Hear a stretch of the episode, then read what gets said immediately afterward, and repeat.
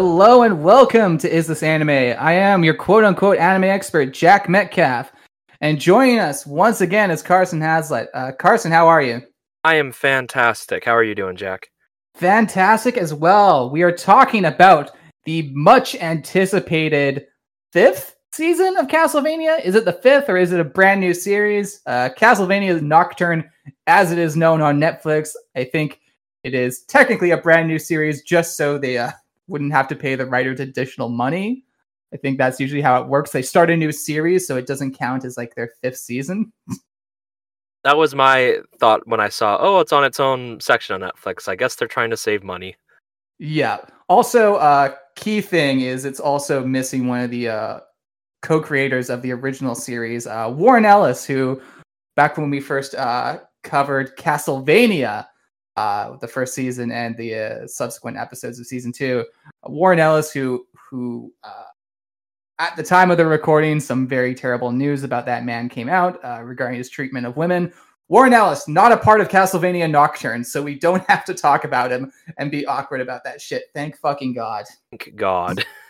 Very happy. If you listen to that podcast, uh, you can clearly just tell Malcolm and I get exceedingly awkward as we're praising it. We're just like, oh, but he's also a bad dude. Anyways, happy to know Castlevania Nocturne, uh, a series co-created by people who, at least to my knowledge, as of this recording, uh, knock on wood, uh, haven't been accused of terrible things, which is very good. Um, but no, this series uh, was much anticipated. It feels it feels crazy even talking about it because I remember when Castlevania season four ended, it was like, oh my god, oh my god, we're gonna have to wait so much longer for Castlevania Nocturne. And now time has passed and it exists and we have watched it. yeah, I'm happy that it, it the wait felt a lot shorter than I than I thought it was gonna. Yeah, I was I was highly excited. I'm I'm a pretty I consider myself a casual fan of Castlevania, um, the game series, and seeing Richter in there I was like, oh hey, that's cool. I know him from Symphony of the Night, as I'm sure a lot of people do. Uh, so I'm like, cool. I got to learn more about Richter. Um, I love that it was set during the French Revolution because I'm a huge history nerd, unfortunately. Um, so I thought, oh, like it's a lot of cool stuff that I personally like being set up, and I was excited to watch it. Yeah, absolutely. Um, it's funny too. I was reading an interview with the uh, creators of the show, and they just said, "Yeah, we adapted this uh, from Rondo of Blood, and you know, Rondo of Blood is a cool video game. They were interested in the character of Richter uh, as they were wrapping up the original Castlevania series." But uh, yeah, they're just like, yeah, we just looked up the year the game was set, and we're like, oh yeah, we could do the French Revolution based off that because it's not a part of the video game at all. No, not at all. But yeah, this uh, series it just premiered. We're talking about something brand new, so hopefully you, dear listener, have already watched it because we are going to get into full spoiler territory here, as we are uh, to do. But yeah, the game is based on Rondo of Blood. It came out uh, in 1993. It then was uh, it's been re-released a few times. It's part of like the Dracula X collection, and more importantly, uh, it is the prequel to Symphony of the Night, which is probably the most important Castlevania game next to the original. It's cool seeing, like, I guess what it was an obscure character, really before he was announced before Smash. Yeah, Um, that's that's how I know him. Richter, star Yeah. of Super Smash Brothers. Like I, I, I knew him from. Oh, hey, it's the hot guy in uh Symphony of the Night. Um, and I was like, oh, hey, he's in Smash now. That's great. I know his name's Richter, and he wears the color blue. Uh, um, yeah, so it's cool to see him get his own series, and I don't know if he's any like he's pretty noble in Symphony of the Night, and unfortunately not really in that game enough, in my opinion. Yeah, I think in Symphony of the Night, isn't he? Uh, I guess spoilers for potential seasons. But Oh, again, yeah. who knows? Because because the show goes in so many different directions. Yes. Uh, the, the the show is loosely based off Rondo of Blood. It is not a direct, uh, faithful adaptation like say uh, Netflix's live action One Piece or something like that. Mhm. This is something that's very much taking just uh, the bones of that video game. But yeah, in Symphony of that Night, I guess he's the one who is deceived into resurrecting Dracula. Yeah, he's something like that. Uh, he has his mind taken over by a wizard named Shaft, and then he kind of becomes not the antagonist, but he's an antagonist for a little bit, and then you fight him as uh, Alucard. And I don't know, just based off where the show's going, I don't know if that's going to happen. I'm I'm very curious as to what's going to happen next. A lot of things in this show have already uh, gone off the rails when it comes to Yes. the continuity of the original game. No- most notably, the fact that season four of Castlevania did end with Dracula being resurrected already, and he got a happy ending. So um, that's something they're going to have to reconcile with at some point. yeah. Yeah, because Dracula is not the main villain in this uh, series at all. It is, in fact, uh, a woman by the name of Elizabeth uh, Bathory. I don't know if she's from any. Like I try to remember. Again, I'm I'm not the most familiar with Castlevania, and I was like, is she from a different game or? And I and I had trouble remembering, and I, I couldn't remember her from anything. But I She- I enjoyed her as a villain. She is uh, not from a video game. She was a Hungarian noblewoman and alleged serial killer from the family of Bathory. Fucking dope. Okay. Yeah, they they just straight up took a historical figure and they've made her the new villain for uh, this story arc they're doing. And fuck yeah, man! I'm into it. you know what? That makes me like her even more. Yeah, it's dope. She's a real person. That's that's great. I that that is something I wished they did more set in the French Revolution.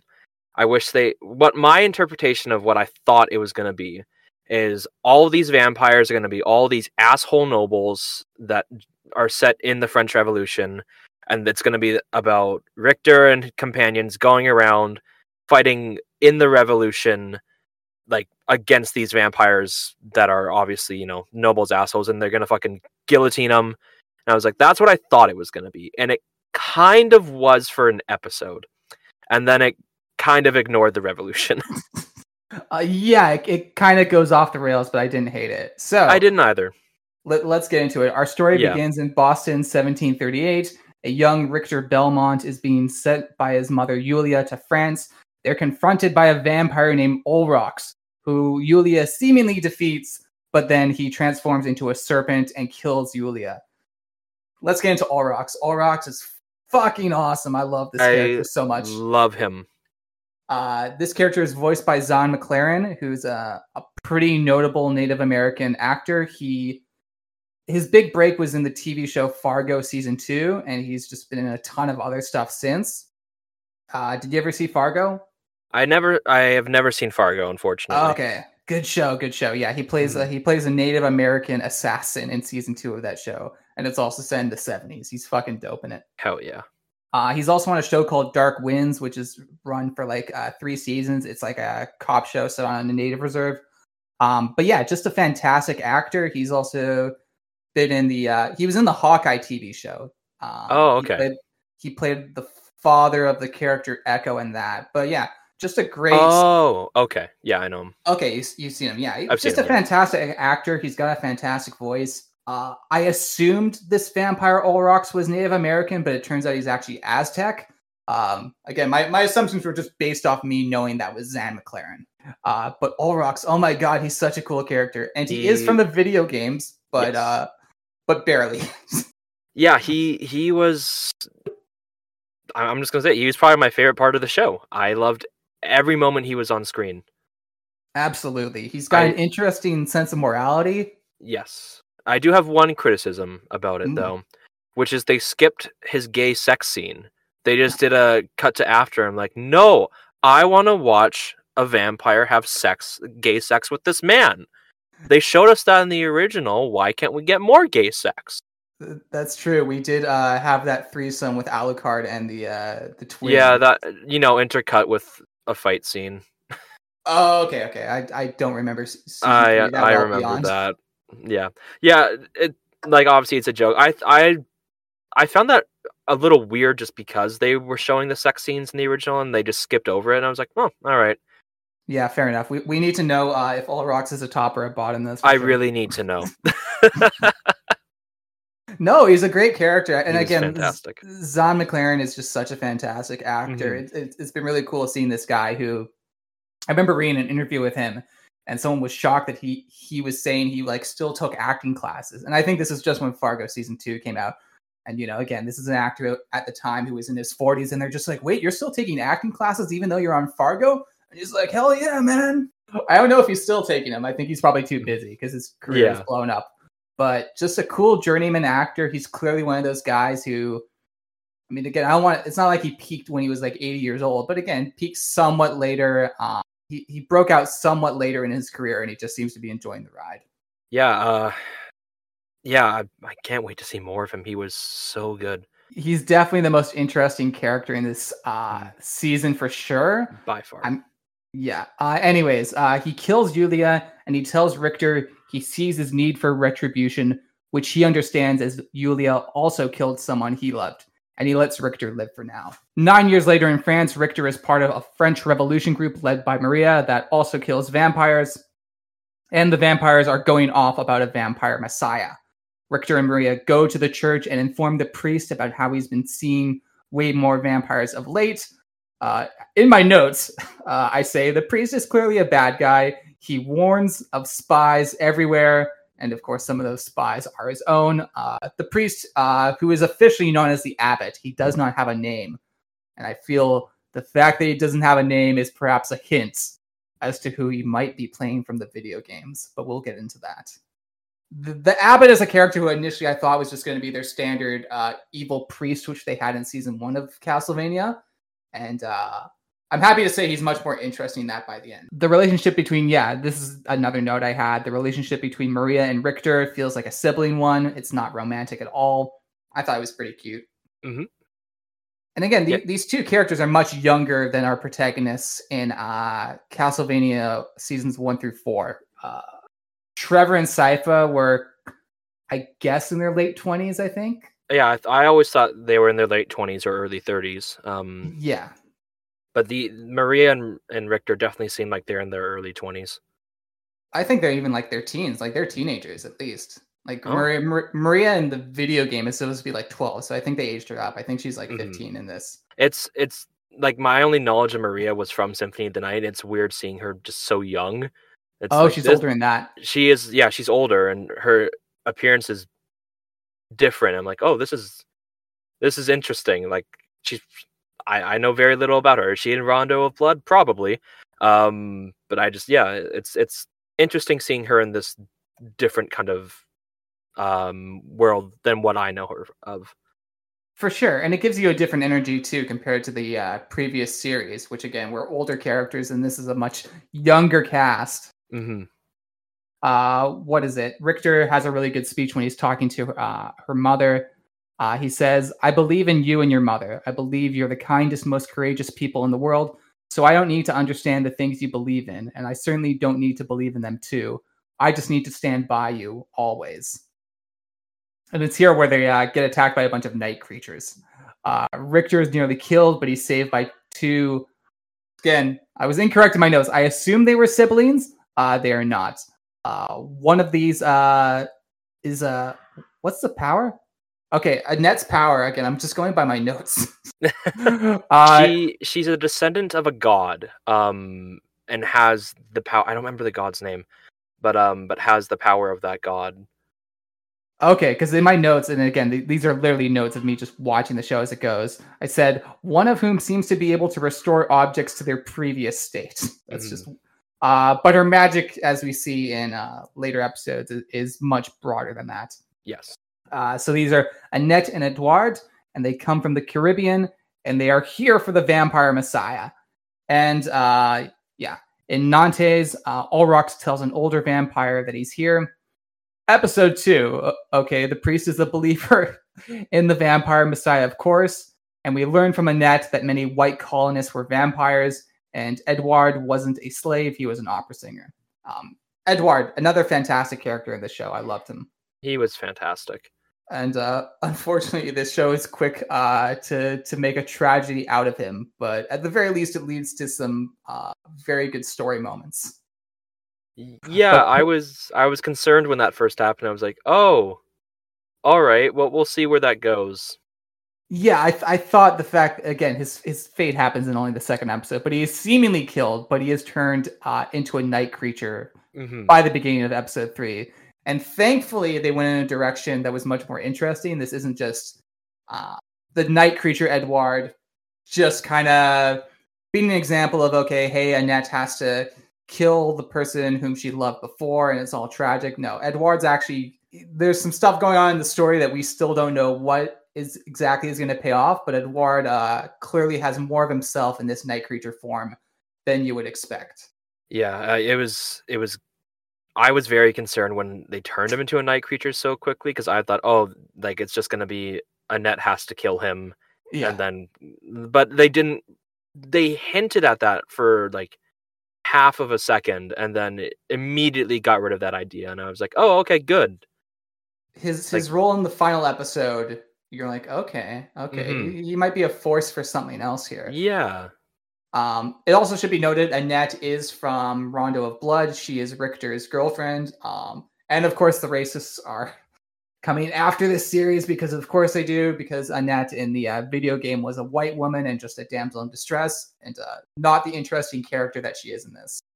yeah. It's it's nice seeing not have a damsel in distress and you know someone with a personality. And also, like, I, I don't get how anyone could be upset about them making changes from the video games when seasons one through four of Castlevania made uh, numerous ones, including the fate of Dracula being completely different. Yeah, like calling it almost an adaptation by season four, like it's almost more like it was inspired by instead of a, a true adaptation.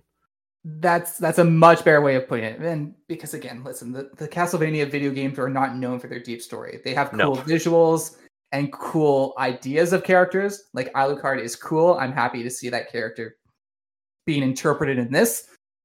But does Alucard have a personality and hopes and dreams beyond uh, his very standard video game mission of killing Dracula? Not, Not really. really.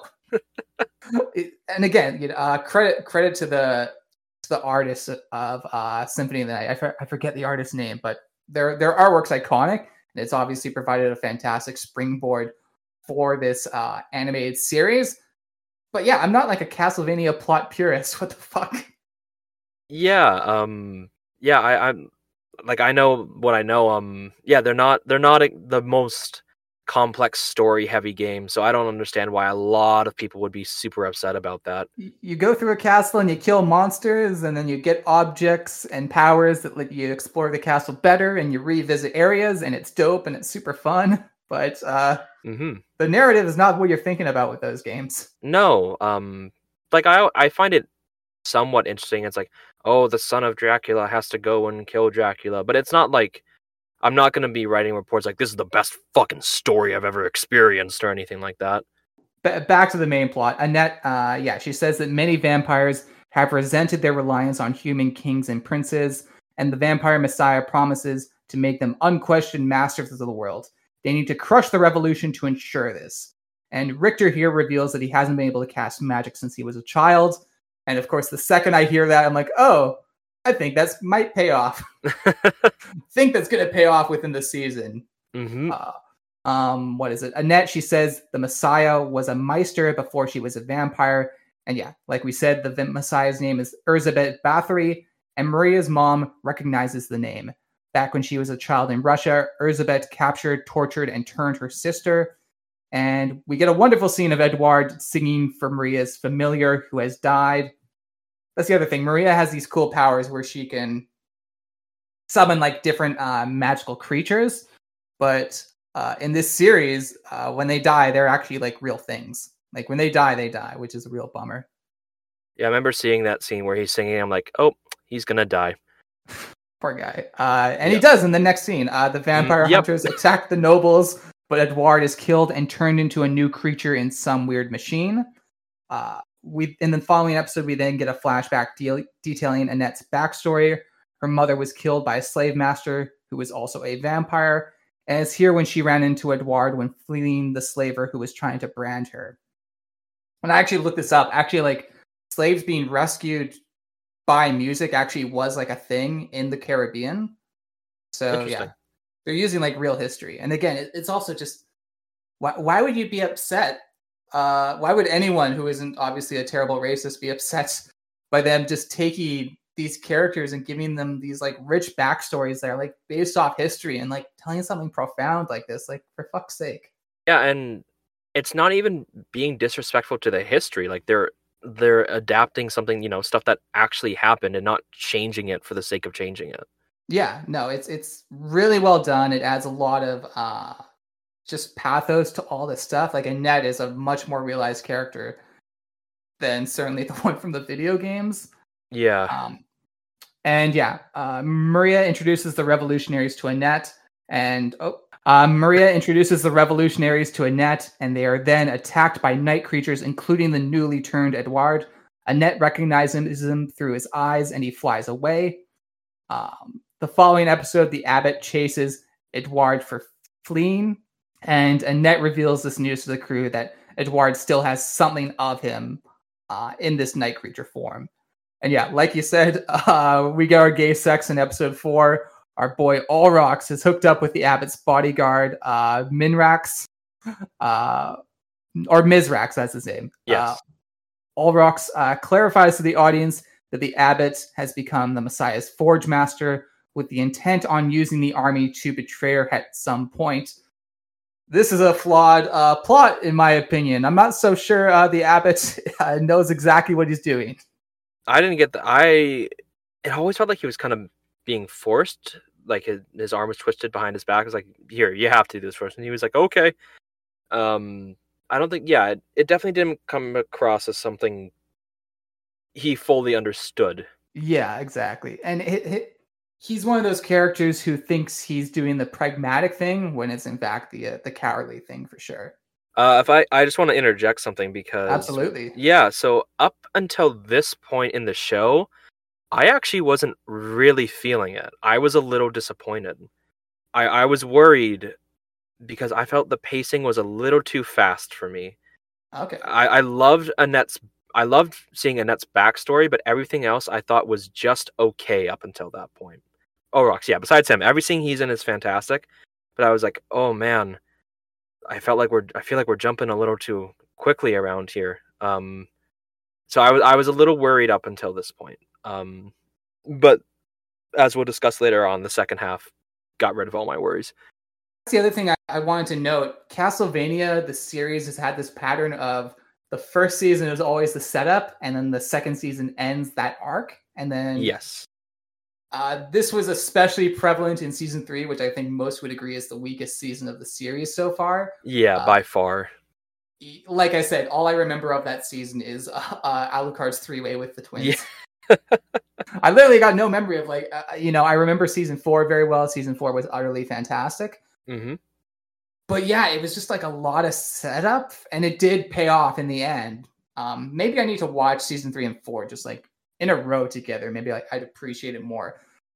But yeah, the the series has had a pattern of the uh, the odd number seasons exist to set up the story, and then the even numbered ones are just all killer no filler. It feels like. Yeah. I do feel that this is the best of the setup seasons, in my opinion. Oh, but by far. Um, yeah, the first thing I did once I finished watching this is I went back and watched uh, season one and two of Castlevania just to kind of refresh my mind. Yeah. And it, it's it's the similars between season one of this and then season five or season one of Nocturne are there's a lot of um commonality between the two. Absolutely. Um, what was it? We didn't even talk about Drolta yet. Drolta, the uh, the main henchwoman. Oh uh, yeah, that? Oh my god, she's so fucking awesome. I know she was. I, I remember her first appearance. And like, oh damn, who's this? Uh, I, I do have the hots for that type of character, and yeah, Mhm. she didn't she didn't disappoint. Drolta is a fantastic. no, she was great. again. Uh, there there are characters with depth to them, and characters who are just cool. And Drolta is firmly in the cool category. She's just fucking Absolutely. awesome. hmm Um, so yeah, the vampire hunters they raid the prison where Edward is held. Richter manages to kill the vampire marquis. Annette meets with Edward and promises to save him. And Olrox reveals himself to Richter, and Richter flees like a little bitch.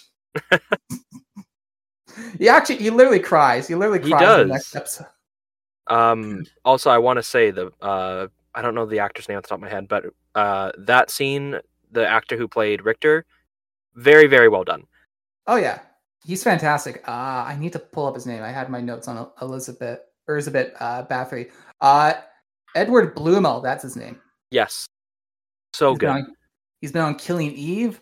Uh, 30 years old. I, he doesn't even have a picture on Wikipedia. Damn. Oh damn. On the side, Bluemel does lo-fi music and football as hobbies. He also has an interest in fish.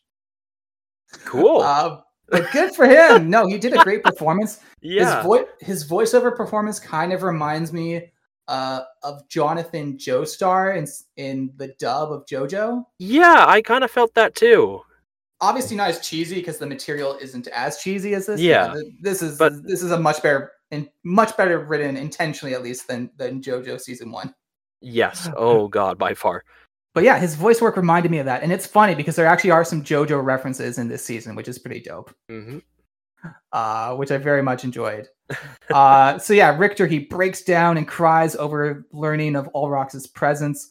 Um, Annette she uses her healing powers on Maria, and she says for now she can only heal flesh wounds, not broken bones.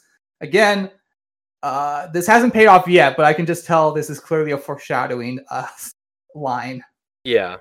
Anytime they say something that specific, I'm like, hmm, is Annette gonna heal someone beyond beyond what she can do at some points? Seems like this is foreshadowing. Uh Yeah. something for for season two of Nocturne, I suppose. Um turns out one of the vampires here is Annette's former master. She kills him by trapping him in a holy cage, and he's forced to die by sunlight. This was badass as fuck. Yeah. Oh my god. It was great, but I had one problem with it. Okay. There, and I was watching it, and I was like, "This is a great scene. I love Annette." And then the animation budget, I think, just ran out because there's a point where it goes into this really weird kind of animation style that's almost like amateur, like anime music video. And I was like, "What is happening?" And it's only there for like I want to say like five seconds, but it's weird, and it completely killed my immersion for a little bit because I actually laughed for like a minute straight because it, it came out of nowhere and it, it, it was so jarring to me. Okay, I didn't notice that. I'd have to. Yeah, I, like I don't I don't know if it, it was it was just jarring because it was such a great scene with like and a great performance from both, but then yeah, it he just comes out and it's it's weird. Yeah, like I I wish I had a eh, I don't I don't know how to describe it. It just it, it looked like it almost looked like a concept sketch of the scene, I guess is how I would describe it. It was it was a little jarring, but besides that it was a great scene. Yeah, I just thought it was a cool way to kill a guy. Uh, Oh, yeah, that- it was- again, it was just a great. piece of shit too. and and something it's something else that i remember about that scene i'm like they had they addressed it in season four i think uh i was like oh can he just turn into a bat and fly out but i remember i was like oh i think trevor explained that like the cross isn't just like a holy thing like it actually fucks up with a vampire's vision and it does like he said yeah the cross like fucks up their vision and confuses vampires so i'm like oh okay that that's a good callback to that so he can't just like fly through the. yeah, he can't just fly. It's like it's fucking with his vision in his head, so he can't just leave. Yeah, that makes sense. hmm Um, what is this? There's, there's also the scene uh we get later of uh Richter with the three young girls who I thought were totally sus, but I guess they weren't. I think they were just three girls who found him cute. Yeah, I I totally thought there was gonna be be a payoff where they're revealed to be vampires or some shit. I, I thought so too, but they were just they were just three girls. Yeah. Uh, Maria and her mother Tara they confront the abbot who reveals his motivations. He's clearly wrong, but he sees himself as a man doing the practical thing. And in my notes, I'm like, okay, he's becoming somewhat sympathetic here. And also, it turns out he's Maria's father. So plot twist, dun dun dun. uh, ties it all in together for sure. Uh, at a bar, an old man buys Richter a meal. A vampire then enters the bar and asks for his head. Richter tries to grab his whip, but the old man has it and kicks the vampire's ass. Richter asks the man what his deal is, and he's revealed to be Juste Belmont, his grandfather. Episode ends. Oh my god, that one was so fucking good. That was awesome. I only know Juste because I have a friend who's a huge Castlevania fan, and he will always talk about Juste and how fucking badass he is. So seeing him and having the slightest knowledge of him, I'm like, oh shit! Like, what's gonna happen? Here we here we fucking go. Yeah, uh Juste Belmont, he is from the video game Harmony of Dissonance.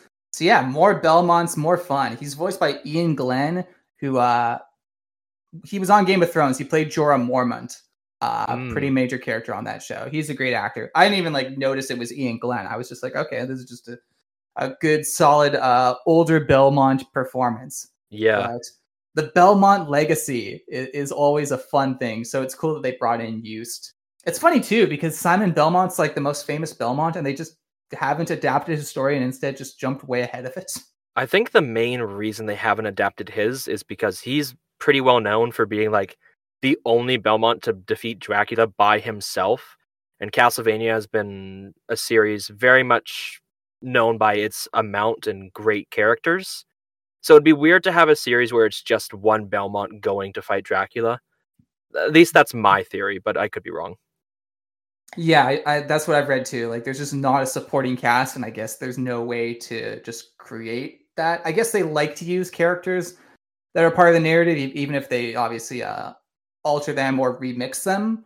But yeah, I, I guess the fact that there's just not a lot to do with Simon uh, makes that very hard. Also, the fact that again, Trevor Sypha and Alucard killed Dracula, and you know, Dracula's just Yeah. fucking chilling with his lady at this point it's yep. such a funny it's such a funny thing how they've just ridden themselves into a corner and again i got no issue with it because the show's fucking dope Yeah, but- exactly. but again you go on like the internet forums or reddit and they're just like okay well a lot of these games are based off of the fact that dracula is resurrected so um, Again, how did they handle that when dracula was like borderline heroic in this adaptation yeah, it, he was a very different character than I thought he was going to be. and it's dope Um, he's It's great. dope. He's one of my favorite antagonists ever, just because of especially, man, the end of season two when he's when oh like, god yeah that that scene just always makes me cry when they when they're in uh, Alucard's room. yeah so I know, good. what- I know what you're talking about and then alucard cries oh my god Yeah. it's good shit Yeah. Um, episode six, we open on Erzsebet feasting on the daughter of a re- revolutionary. Meanwhile, Richter isn't too happy with his newly discovered granddad, and it turns out Juste has been keeping an eye on Richter since he's been in France, and he's actually been providing Tara with money too. And Juste tells his backstory. Back in the day, he could wield powerful magic like his grandmother Sypha. When his wife and best friend were killed, the magic left him. And oh, this is a funny thing this means the continuity of this series takes place uh, where the worst ending in Harmony of Dissonance happened. Because Harmony of Dissonance, I read, has three different endings, and the worst one is where his uh, lover and his best friend both die. And his best friend, in fact, is the villain of that video game. Man, I think that was a good choice because that made Juste a really interesting character. It's a cool use of continuity. I, I always kind of like it when when adaptations or even video games or sequels are just like, yeah, we're picking the bad ending. Yeah, and man, I I think it's i i think it was for the best. Like this episode was by far my favorite. Oh my god, it's fantastic. I mean, I this is this and episode eight were the ones I rewatched right before we recorded. Yeah, Because there's some good shit in here we'll get into. Um yeah, Annette, she creates a circle that allows her to communicate. Is that her mother she's communicating with? Or is that I- another ancestor? I think it's her mother. Yeah, I put it down mother in, in the notes at least. Yeah, There's which- no. Wikipedia. There's no Wikipedia that's been updated with the episode guide, so we're just gonna go go with what we what we inferred. This Hmm. is two people who have inferred that, so it must be correct. It's funny. Well, as of this recording, like this show's only been out for a couple of days as well. no, but sometimes fans get quick to. Oh, to that's true, that's true. Sometimes Yeah. I'm surprised. I, I thought we'd get detailed entries, uh, but no. But that's the the woman who I who I inferred as her mother. So she's communicating with her and feeling her ancestors. Uh, it's here where Annette calls Richter a bitch for running away, which I thought was pretty funny. yeah, I thought so too. it, it's interesting because I think they are eventually going to push for the Richter and Annette romance. But I, I uh, think so. They they had they definitely had some chemistry. Um, but yeah, I, I think they will. they are, but they're doing it in their own way. Uh, this is what her mother says. She says, "Even these French with their high ideals, do they know? Uh, what do they know about what we've suffered, and what do they care? They'll build a new world, but it won't be a world for freedom and brotherhood for us." So she's speaking specifically of the revolutionaries who. You know how the French Revolution turned out. Uh, Um, she's one hundred percent right. yeah, it worked out for a minute or two, and then uh, things got then- way worse. And then Napoleon said, "Knock knock." Oh man, that that was a good line. I was like, as a history nerd, I'm just like, yeah, I know what she's Ye- talking about. Yeah, it, it was. uh, It's it's something I could praise about the show forever, which is they're they're definitely taking all their history into res- into respect and not like again changing it for the sake of changing it. It, it's Which- again, it's so fun that they're just like, oh yeah, we just looked up the timeline of this show and of this video game. And we're like, oh yeah, we could do this in the French Revolution. Olrox. He talked with uh Min- Mizrak, right? I keep forgetting how to pronounce his name. Mizrak. He's he reveals his beef with Yulia stems from her killing his lover, who was a proud Mohican who sided with the revolutionaries in the U.S. I thought that was cool. Also, too, again, it's this day and age. You're just like, is this character straight or gay or bi? And this very much clearly confirms that, like, uh, by all accounts, Olrox is gay. He's not like bi or pan or whatever you call it. His relationships have been solely with men, it seems. Yeah. Uh, but again, such a fucking badass. I love him so, So much. You, you know, you could e- easily see like an Olrox prequel where you're like, yeah, fuck Yulia, she sucks. Oh, absolutely. Um, Richter, he gets caught by some nasty vampires, but then this is when it gets so fucking good. They threaten his family, and it's here that he goes Super Saiyan Blue, as I yeah. After they threaten, yeah, after they threaten uh, everyone who he's loved, and he says his his quote is so fucking dope. He says, "I was gonna say something witty and brutal to finish you off, but fuck it," and then he fuck it, and then he just yeah, and then he just fucking kills him, and it was awesome. And also, uh, again, quote me if I'm wrong, but I believe this is one of the first times the series has even invoked uh, a Castlevania theme. It's it's the Bloodlines music that plays during this action scene, and it's so Uh, fucking good. You you it is it is very good, but you are wrong. At Oh. the end of season two, uh, when Rick when uh, not Richter, sorry, Trevor, Sypha, and Alucard get into uh into Dracula's castle at that very first fight scene, uh, bloody tears. the- oh, okay. Probably the most famous. Yeah, and I I remember that that. because Bloody Tears is one of the best fucking songs ever written. Okay, I'm saying it right now. Um, I fucking love Bloody Tears. But yeah, hearing Divi- Divine Bloodlines, which I had a feeling was going to play in the show eventually, and they used the goddamn perfect moment for it. Yeah, no, it, it's awesome. That that's a good correction. Now that you think about it, I remember that um the I don't I didn't know it was Bloody Tears, but again, I just know it as like Castlevania music. Yeah, But it's cool. Um it kind of reminds me again of like the live action one piece adaptation where they have all this fantastic original music, but you're just like, okay, when are they gonna invoke the music from the thing? And then when they finally fucking do it, you're like, okay, it's a good thing they waited Yeah, uh that's definitely how i felt when they invoked blood, bloodlines again i didn't even like i'm not familiar with the games well enough to even know it was specifically bloodlines but i'm like okay they're playing the fucking castlevania music when he's going Yeah. super saiyan uh no this this action scene i think it's the best action scene of the season i don't know about you the one where he goes uh, yeah, Saiyan. I would agree. I I went back and watched it a couple times after after it. It was so good. It's so good. And yeah, it- Mhm. it's cool. Um, I looked this up. Richter is apparently, according to the canon, one of the most powerful Belmonts. So that's another fun thing. We we saw Trevor, who is a very strong guy with a whip, but here we Yeah. got Richter, who can again, he- he's got you know he's got Sypha's genes, so he's got the best of both worlds here. So we've got some good shit to look forward to. Oh, Um, I'm- I'm- you you could definitely see it a little bit in episode eight, just what they were gonna do with um him and his magic. Yeah, no, we're, we're listen. We're feasting. We're feasting. The only problem is that the season ends. That's the Yeah, issue. yeah. Um, episode seven. Tara reveals that she didn't tell Maria about her parentage because she didn't want her to be known as the whore's daughter.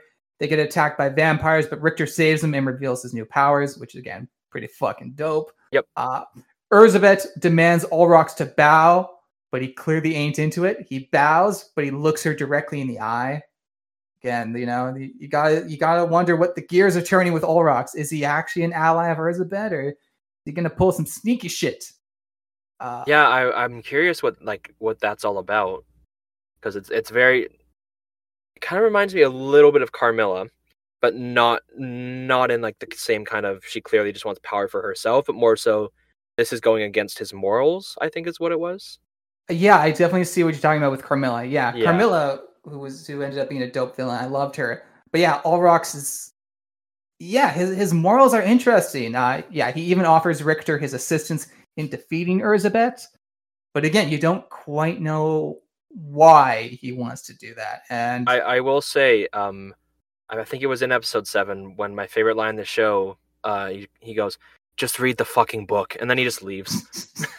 I do, yeah. That line was fucking awesome. Like, yeah, Yeah. they're just they're just like, hey, we're not gonna believe you. And he's like, oh, fuck off.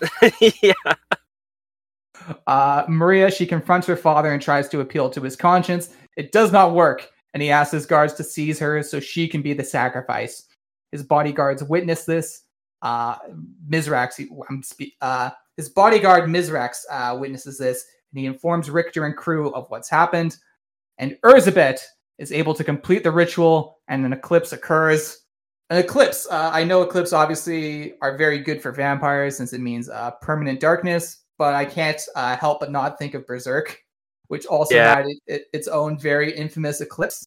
hmm And then another thing, um, I noticed as well, and this is probably completely unrelated, but I noticed after the show came out, I, I was just scrolling on Twitter or X if you're woke, um, and I noticed the Crunchyroll account posted um because they would post things from anime and they posted uh right before the eclipse um with griffith and the and the necklace the the behelit i believe is what it's called. And then i was like hmm this seems too closely timed to castlevania to not be or to be a coincidence.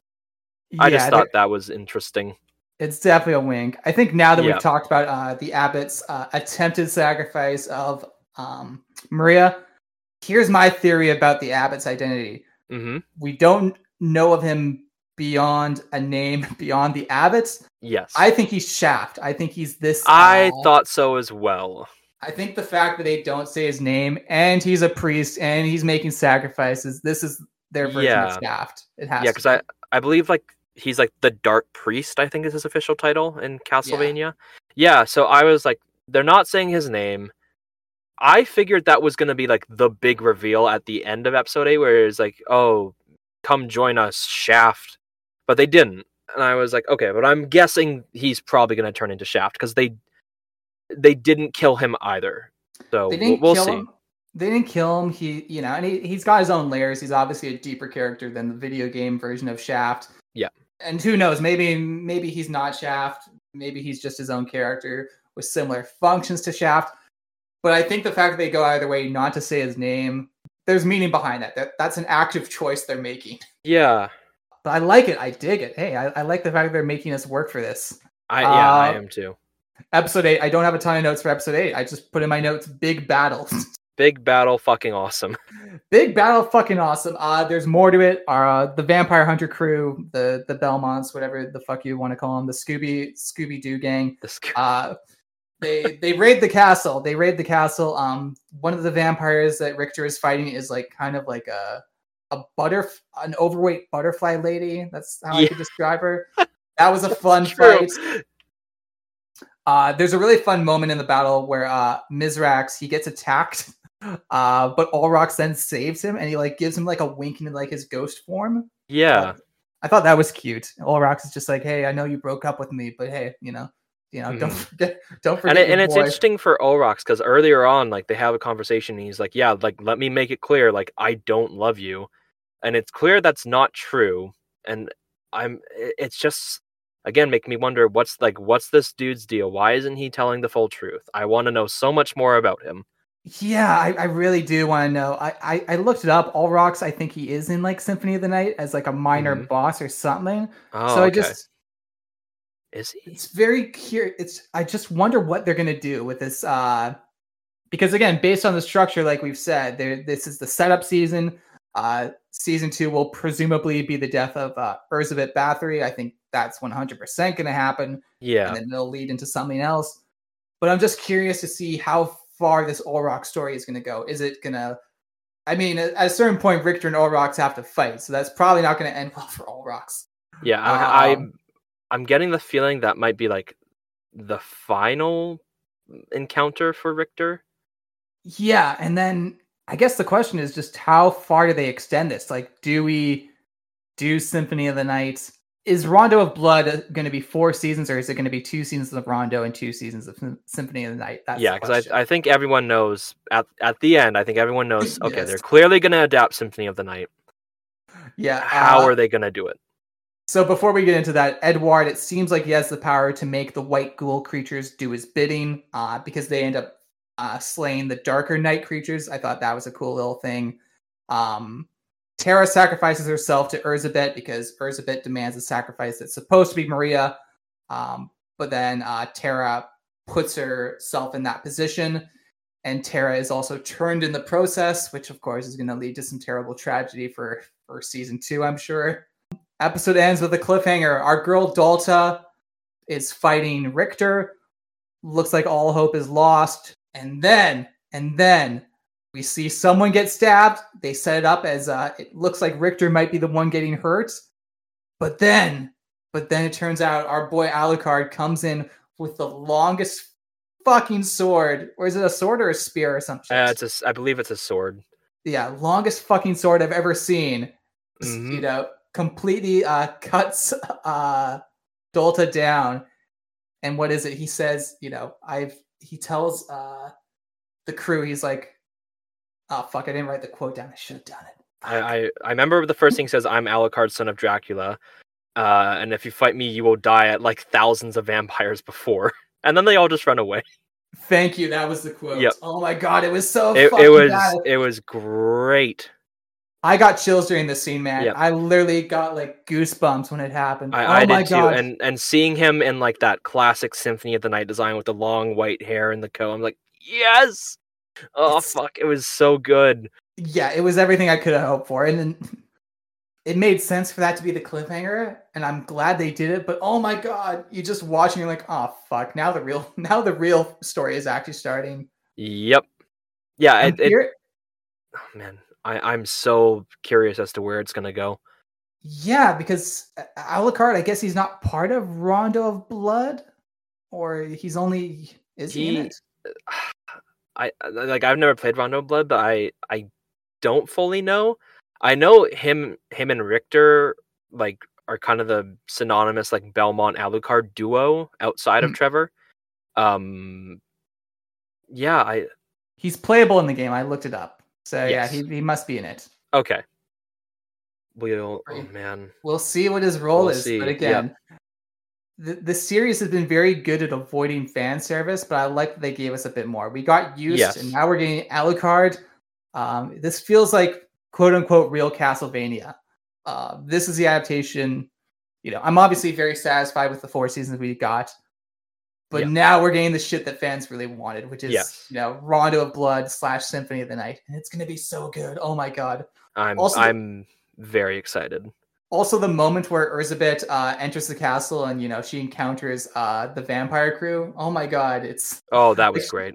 it's so good. It, it felt like a, a Dio freezing time when just everyone is so stunned by her presence. Yeah, it, oh, it was so good. Man, like just you know, it's my first viewing of this. Afterwards, I was a little underwhelmed. And then I was like, I don't know. I feel like I'm probably missing something. And then I went back and watched it again. And I was like, okay, uh, my second viewing, I don't know what the fuck I was thinking. It was great. Oh man, it was so good. My my point of comparison is always going to just be the odd number seasons. I think this is the strongest of them. Um, I I agree, definitely. the first season of Castlevania, we, we covered it on the podcast and we criticized it because again, it, it just felt like an 80 minute movie. It was the standard hero's journey of Trevor Yeah. Belmont, and then obviously season three, which we've already uh shit on again. A, a se- I, I need to rewatch it. Honestly, man, I, I'm maybe I'll even rewatch it after this podcast. hmm Maybe it comes across as better when you have uh both three and four to watch back to back, but Yeah, I think many people would agree season three is just like the weakest season of the series. I, I think I think everyone would agree. Season three was the weakest.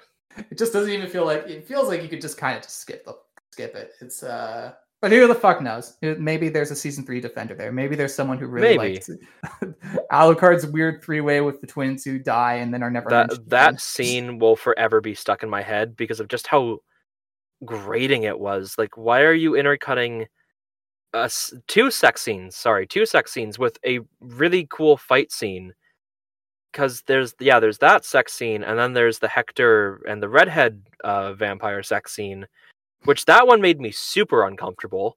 Um, and then there's yeah, and then there's Sypha, Saint Germain, and Trevor fighting demons. I'm like, this is weird.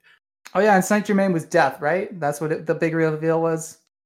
Uh, guess... no, he he wasn't death. He oh no, he's fuck. I got confused. He was he Yeah. was the guy who was death revealed to in season. yeah four. yeah the guy that one vampire came was like, oh yeah, I'm actually death.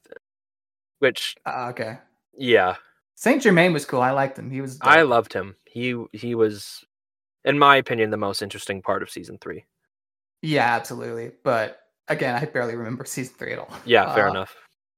yeah this it's a strong season oh my god it's just again the fucking wait they need you know i i hope they like made these back to back i hope like knock on wood we can get this by like i don't know maybe spring or or even like early summer Oh fuck that I can't be wait. Great. I can definitely say I think the setup for this is the strongest setup they've had. Oh, absolutely. Just that episode 8 was such a good setup for what's to come. It's going to be good shit. Again, yep. Olrox. All right, let's let's get into it cuz we're already kind of jumping on our favorite segment. Cue the music. スピードワゴンスピードワゴンスピードワゴンスピードワゴンスピードワゴンスピードワゴンスピードワゴンスピードワゴンスピードワゴンスピードワゴン Speedwagon. Allow me to elucidate ya. The name is Robert E.O. Speedwagon. So, for those just joining in, the Speedwagon is our favorite supporting character of the bunch. Uh, I shall go first just to give Carson some time. My Speedwagon is Drolta. Uh, I love Olrox. I think Olrox is a fantastic character. Personally, I will disqualify him from being a Speedwagon because I think he is arguably the main antagonist of the series, or at least the emotional antagonist. So, I'm going to give it to Drolta, who's just a dope hench woman. She unfortunately dies. RIP. poor one out for her but hey, she makes an impression. Dope character design. Again, she she's one bad bitch. I loved her, and you know, I'll, I'll forgive Alucard for uh, killing her. but hey, it, it made for a dope ending. She was she was a very good uh, henchman character for this season. Yeah. Oh man. Yeah, like you said, I think Olrox is going to end up being the main antagonist. But he's not right now, so he's my Speedwagon. Fair enough, man. No, he uh, he's one of the most interesting characters of these five seasons of Castlevania we've had. I'm very excited to see where he goes. Like I am too. again, we're, we're feasting good, man. We're feasting good. Oh my god. Mhm. Yeah, And it's funny, too. oh, man. We we've had like you know this this has definitely been the year of the video game adaptation with um obviously Last of Us and Super Mario, but yeah, I think Castlevania was like one of the first really good video game adaptations we had. It's the one that comes to mind to me thinking, okay, this is like this is the good like the really the first really really good adaptation. Yeah, and we we've had others since. We've had uh the Sonic movies, which I think are fine. Uh Yeah, Detective Pikachu, they're which I think is pretty pretty fun, weird movie. Mm. but yeah, I think Castlevania, yeah, this is like one of the best uh ad- adaptations of a video game out there. And Yeah. it's also an example of like there are adaptations where being faithful is very good, and then this one is like, no, we're we're taking just the visuals and remixing everything else. Yeah, I I'm a hard believer that a successful adaptation doesn't mean you have to strictly follow the source material. I'm I'm one of I think ten people that genuinely really enjoy uh, Full Metal, Full Metal Alchemist 2003. I've heard that. Um, I've heard that that's a take. Uh, I haven't watched it myself, but Yeah, uh, I I grew up well not grew up but like when I first got into anime, it was one of the first I watched, and I still I'll go back and watch it today, and I still really enjoy it, except for like the last episode kind of sucks. Well, not kind of, but um, yeah, I I believe like you don't need to, you like you don't need just to follow every single beat of of a game or of a book to successfully adapt something, and I think Castlevania has done great at proving that point as well. Yeah, absolutely. It, it's remixing these ideas and it's telling them in interesting ways. And again, if if, if we had the Olrox from the video games, he would just been a weird ghost. Yeah, he would have been there for like just a little bit, and then he would have been gone.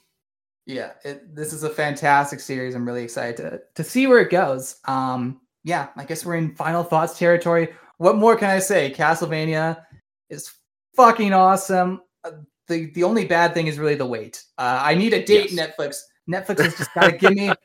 If if you know, you can do whatever you want. Netflix. The writer strike is effectively over. Actor strike is going to be over within a week or two. Just Yeah. give us a date of the series because we just desperately need to know when season two is coming.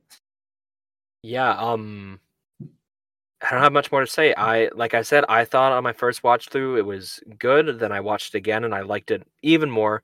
I still think season 2 is going to be my favorite overall. Um but man, they they did a really really good job. And I'm season just thinking back on it. Yeah, just thinking back on it like at first I was kind of disappointed they didn't go the way I thought they were going to go. But then I was like, no, the way I thought they were going to go was kind of stupid. I'm glad they're doing their own thing. actually wait. I, this is this is my final final thought. We Oh yeah. do you feel Hector got done dirty? Because I know Hector's like Yes. in a game. He yeah, um I man Hec yeah, I think Hector and Isaac were supposed to be antagonists um in the sequel to Castlevania 3. But man, yeah, I whenever I think of Hector, I always think they tried to make him sympathetic, but he keeps making really stupid choices. So I just didn't really feel anything for him and I wish they did a lot more with him. Yeah, so so Hector is the protagonist of Castlevania Curse of Darkness. And yeah, they did spend so much time on him that it did feel that like, oh, is that going to be the next series they do? Um and maybe that was their idea when they uh, introduced the character. Um they want to give us more Castlevania that continues that because then you can bring back Trevor as well, but it feels like one of those ideas they set up and then like, hey, let's do Richter and Symphony of the Night and Rondo. Yeah, I I'm I'm pretty satisfied with how uh, Trevor and Sypha's story ended. I, I kind of hope they don't bring them back. I, I really like the conclusion there. Um, but we'll see. Like I I'm not opposed to it if they do it correctly. Absolutely. Yeah, Isaac's the villain in that. Yeah, Isaac was another character who got a lot of focus. Yeah, Isaac, knows? Isaac, in my opinion, sorry, another final thought is like the most interesting part of seasons three and four. He's he's a really interesting character. Yeah, again, it, it feels like they kind of just dropped the ball on that when. And again, I don't think it was uh, the wrong thing to do to adapt Rondo and Symphony of the Night. They're obviously uh, the most popular uh, two games you could do, short of again, like we love Simon Belmont, but it's not an easy thing to adapt. Yeah. Um, I can understand why they went in that direction, but at the same time, it's like hmm, maybe they could have continued that further, and they just kind of, you know, washed their hands of it. So that's a bummer. I do, I do want them to adapt um, the game with Soma Cruz because Soma was my first Belmont. Uh, Oh, the, yeah. the GBA and DS games; those were fucking Oh. dope. I think one of the showrunners of uh, this series has said they want to get to Soma at some point. Uh, who knows how long that will take, given uh, how long these seasons take to come out? I mean, I'll be like 40 years old when the uh, the Castlevania Soma series starts. Yeah, who, But, they- um, they're clearly not going down like the whole bloodline because I know Trevor and Richter are pretty far apart. yeah, and hey, you know, good for them. They're picking the most interesting stories, and I think that's what it comes down to with adaptations. It's like you can do faithful adaptations, but at the same time, just tell a good fucking story. Exactly. Uh Carson, where can we find you? Uh, you can find me on oh, what am I on now? Uh, Instagram, Twitter, or again X. Uh, and I am also on Blue Sky now, but I haven't really touched it. Uh, I should be under CM Hazlett for Twitter and Instagram, and probably just Carson Hazlett for uh, Blue Sky. If you have Blue Sky, I don't have Blue Sky. How do you get one of those invitations? Can you give me one of those? I don't know. uh, I might have one. Let me Ooh, check. Okay. I can, I can let you do that on your own time. you, you can find me at Jack is Jack on Instagram, only real Jack M on Twitter. Follow at is this anime pod on Instagram. We don't really post on X after they disabled um, the post to Twitter option. So just follow us on Insta. It's a more fun platform. Um, yeah. Take care, everyone. Thank you for listening to this wonderful episode. We'll be covering uh, another anime with you at some point. I know the release schedule is getting a bit inconsistent, but hey, this is just a fun thing to do. So so keep us in your pod feed. Thank you so much.